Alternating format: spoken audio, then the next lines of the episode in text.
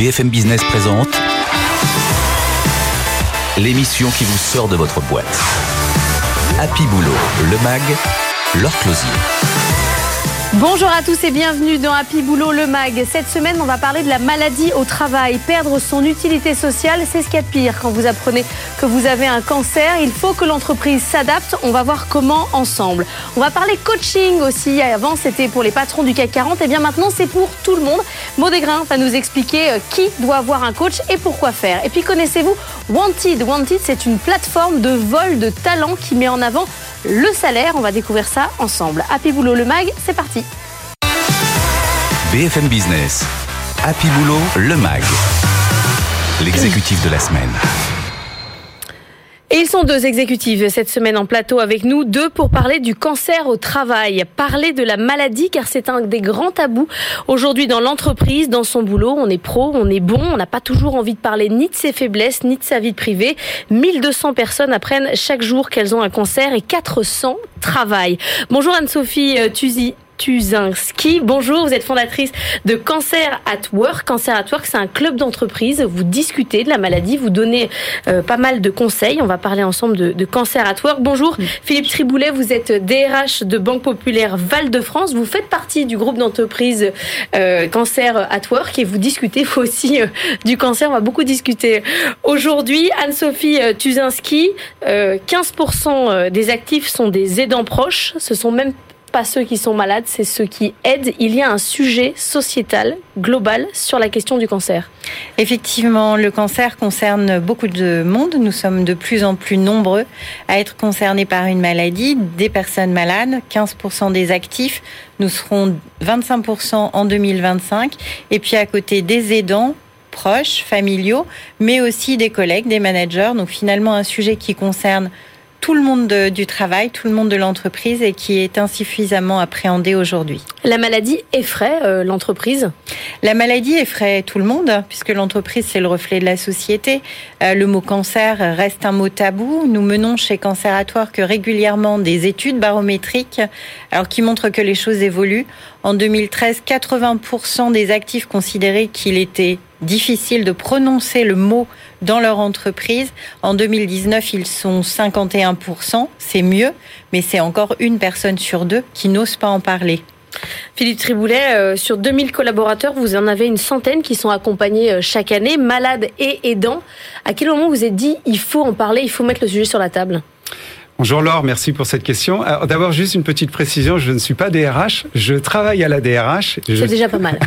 je suis directeur de la diversité. Voilà, c'était un petit clin d'œil pour euh, mon DRH préféré, Denis Stevenard. Euh, pour pour euh, répondre à votre question, en, en fait, on est un, impliqué dans, la maladie depuis de nombreuses années, euh, puisque nous avons une référente handicap, nous avons une infirmière. Euh, mais c'est vrai que ces dernières années, ça s'est accéléré, euh, parce qu'il y avait aussi une demande de nos collaborateurs. Et puis, je dois dire que notre rencontre avec Cancer at Work, il y a un peu plus de trois ans, a modifié un petit peu notre approche et nous a permis de mieux structurer toutes les actions que nous menions sur ce sujet. Vous dites, Anne-Sophie, le sujet est de plus en plus présent dans l'entreprise, mais c'est aussi une bonne nouvelle parce qu'on revient au travail après avoir été malade. On ne sort pas de l'entreprise aujourd'hui comme un aller simple.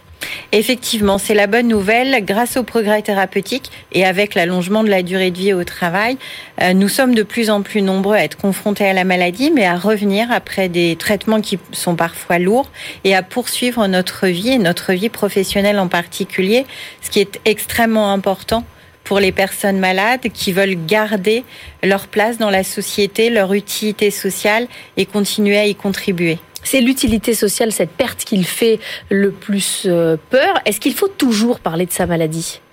Alors, c'est intime. C'est la décision appartient vraiment à chacun. Mais comment envisager de mettre en place des processus d'accompagnement si on n'en parle pas? Donc, il n'y a pas de conseil précis à donner aux personnes, si ce n'est de, en tout cas, de s'interroger sur le fait d'en parler ou pas. Est-ce qu'elles peuvent en parler dans leur entreprise? Quand leur entreprise est membre d'un club comme Canceratoire, eh bien, la parole forcément est libérée et on peut en parler. Euh, les personnes savent que des propositions de solutions et d'accompagnement vont leur être faites pour elles-mêmes, mais aussi pour leurs équipes et pour leurs aidants euh, le cas échéant. Il y a celui qui parle de sa maladie, il y a celui qui reçoit euh, l'information. Ça faisait partie de vos préoccupations. Comment bien recevoir euh, l'information de quelqu'un qui est malade? Ben Justement, c'est alors c'est un sujet très intime qui renvoie finalement à l'histoire personnelle de chacun. Et face à un collègue malade, qu'on soit collègue ou manager, on peut réagir très différemment. Et finalement ce que ça nous a appris ces dernières années, euh, c'est qu'une meilleure inclusion de la maladie au travail pouvait, euh, au sein de l'entreprise, au sein des équipes, euh, lever des tabous, permettre un dialogue, un dialogue social au sein des, collègues, puisque finalement, ce dont on s'est aperçu, c'est que il y a 10 ans ou il y a 15 ans, la maladie au travail était très peu travaillée. finalement, quand on était malade, on était absent de l'entreprise et le lien social était cassé. On part. On part. Mm. Euh, dans le meilleur des cas, on revenait après plusieurs semaines ou plusieurs mois d'absence. Et surtout, quand on revenait, on était guéri. C'était ça l'image. Je caricature. Aujourd'hui, il y a plus de passerelles. On, s'adapte. On, oui, parce on peut travailler en étant malade. Euh, oui, alors mm. d'abord parce que le dialogue c'est nettement renforcé.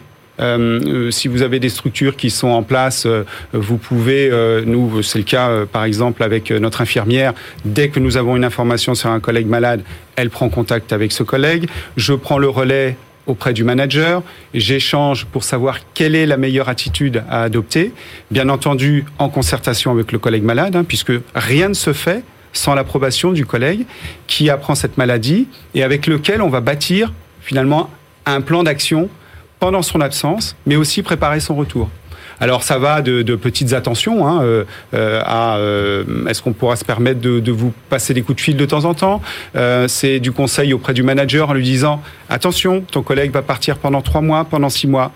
Pense à lui envoyer des petits SMS.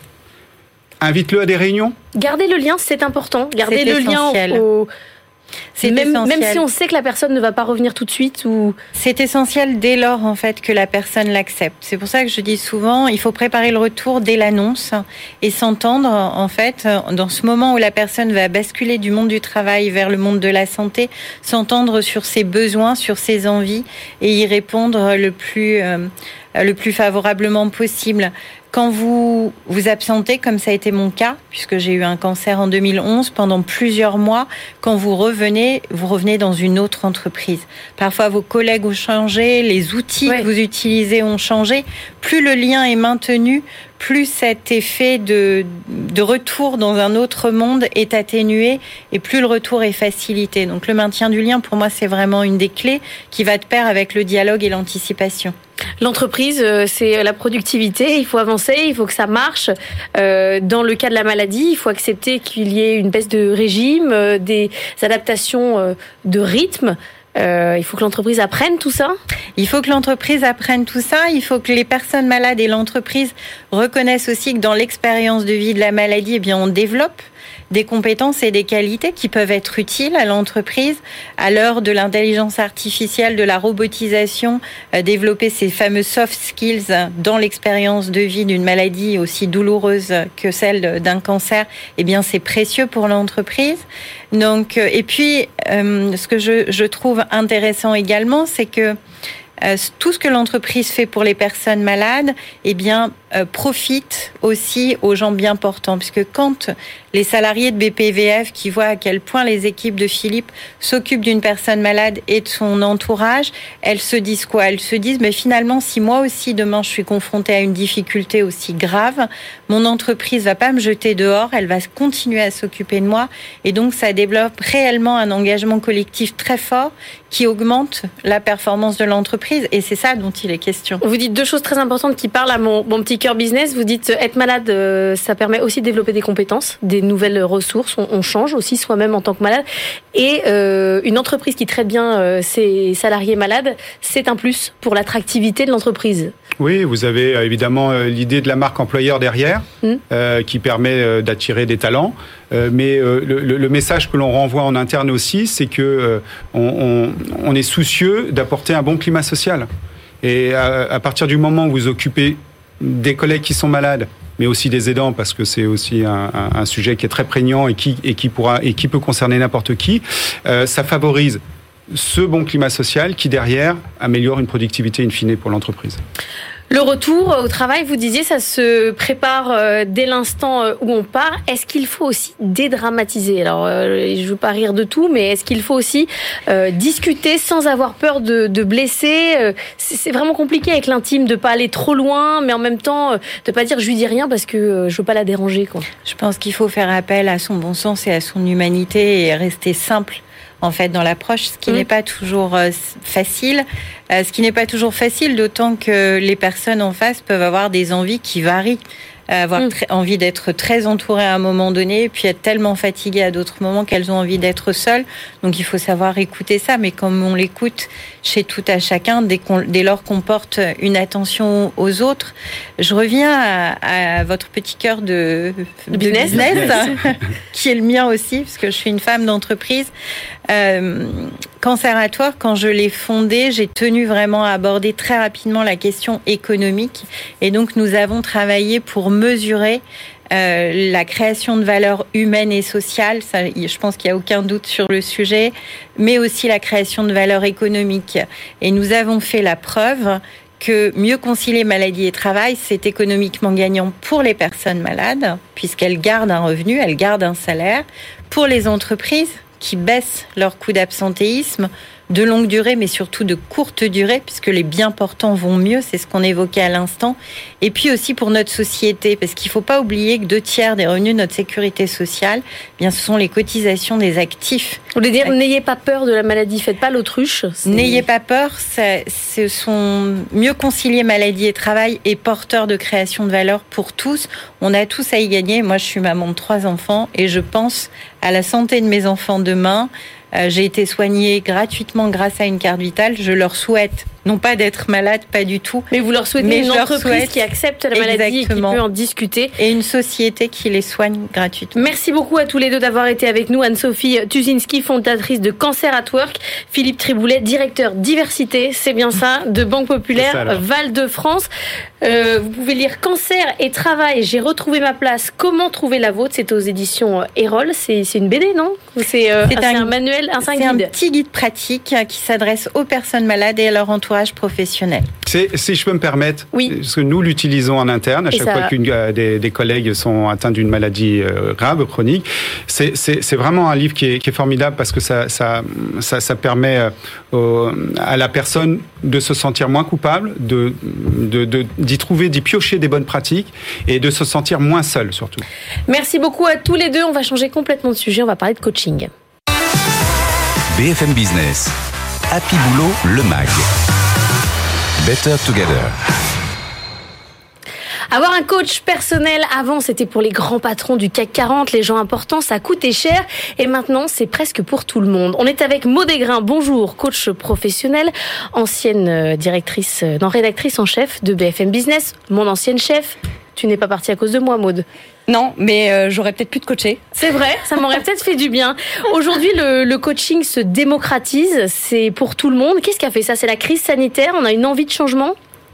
Alors en tout cas, ce qui est probable, c'est en effet que la crise sanitaire, elle a eu un rôle euh, d'accélérateur, comme sur beaucoup de sujets d'ailleurs, mais également sur le coaching professionnel essentiellement à mon sens parce qu'en fait elle a exacerbé les problématiques des managers elle a, euh, c'est eux en fait qui se sont retrouvés en première ligne et les DRH l'ont très vite senti hein, que c'était à eux, les managers, de gérer en fait quotidiennement et concrètement tout ce que la situation euh, allait impliquer, que ce soit euh, le télétravail et donc la réorganisation de ces équipes. Il a fallu qu'ils arrivent à faire euh, confiance différemment, qu'ils vérifient différemment, qu'ils délèguent, qu'ils communiquent plus. Autant de, en fait, de compétences qui sont celles du manager et qui sont déjà pas évidentes. Mais il y a autre chose en fait. En, temps normal, c'est déjà pas facile. Là, c'était plus compliqué, mais plus compliqué et plus essentiel que jamais. Et du coup, les DRH, je crois, on sentit très tôt que parce que les managers allaient être très sollicités, il fallait les accompagner plus que jamais avec certes des plans de formation,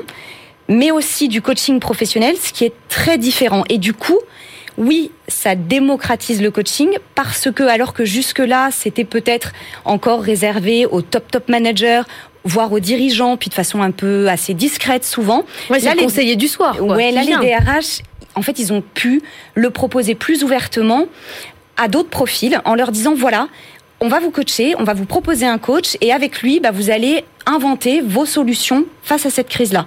Mais ça n'a rien à voir avec un psy. C'est-à-dire que qu'est-ce qu'on dit à son coach?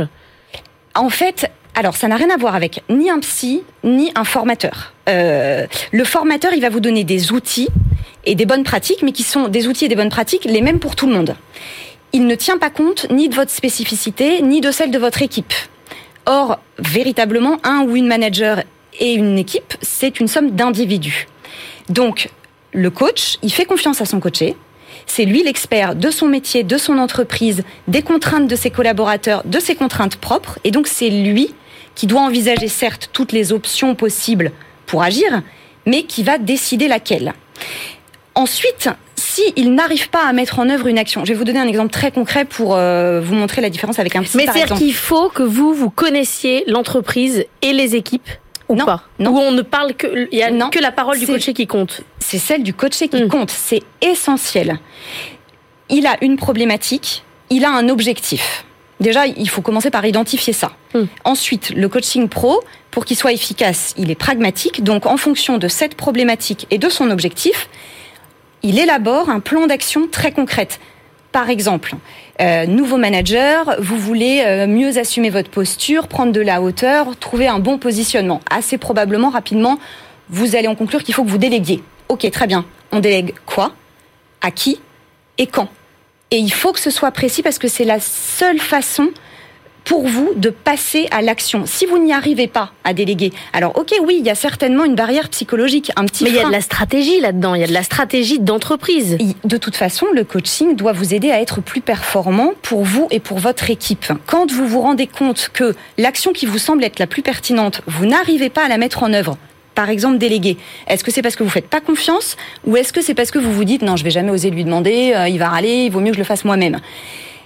La finalité du coaching, c'est pas tellement de savoir pourquoi vous avez cette barrière-là. On n'a pas le temps. Je veux dire, c'est pas la vocation du coaching. Par contre, c'est de vous en faire prendre conscience, de vous faire prendre conscience que c'est totalement contre-productif pour vous et pour votre équipe, et donc de vous amener à mettre en œuvre un autre comportement. Le coaching professionnel vous fait agir différemment. Donc c'est fait pour changer.